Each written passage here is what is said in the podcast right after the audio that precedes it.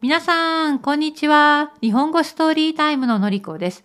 今日の主人公は東京で働くイギリス人のジョージです。クリスマスイブに恋人のさくらの家で一緒にご飯を食べました。プレゼントはネックレスです。それでは聞いてください。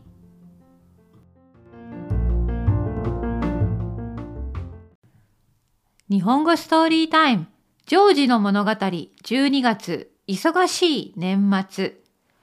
ジョージはクリスマスイブの夜に恋人のさくらの家に行きました。さくらのアパートは小さいですが綺麗です。部屋には小さなクリスマスツリーがありました。さくらはジョージのためにいろいろなご飯を用意してくれました。メインはなんとローストビーフでした。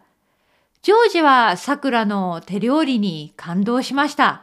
そして桜にクリスマスプレゼントをあげました。うわー、素敵ありがとうと桜は言いました。そして二人はお正月休みについて話しました。実はお正月休みは桜の大分にある実家に一緒に行きます。初めて桜のご両親やおばあさんに会います。ジョージは実は少し緊張しています。さくら、大分に行くのは楽しみだけど、ちょっと心配だな。何かお土産を買っていった方がいいよね？とジョージはさくらに聞きました。そうだね。空港でお菓子でも買っていけばいいよ。心配しないで。みんなジョージに会うのを楽しみにしているよ。とさくらは答えました。これでジョージとさくらのクリスマスイブの物語は終わりです。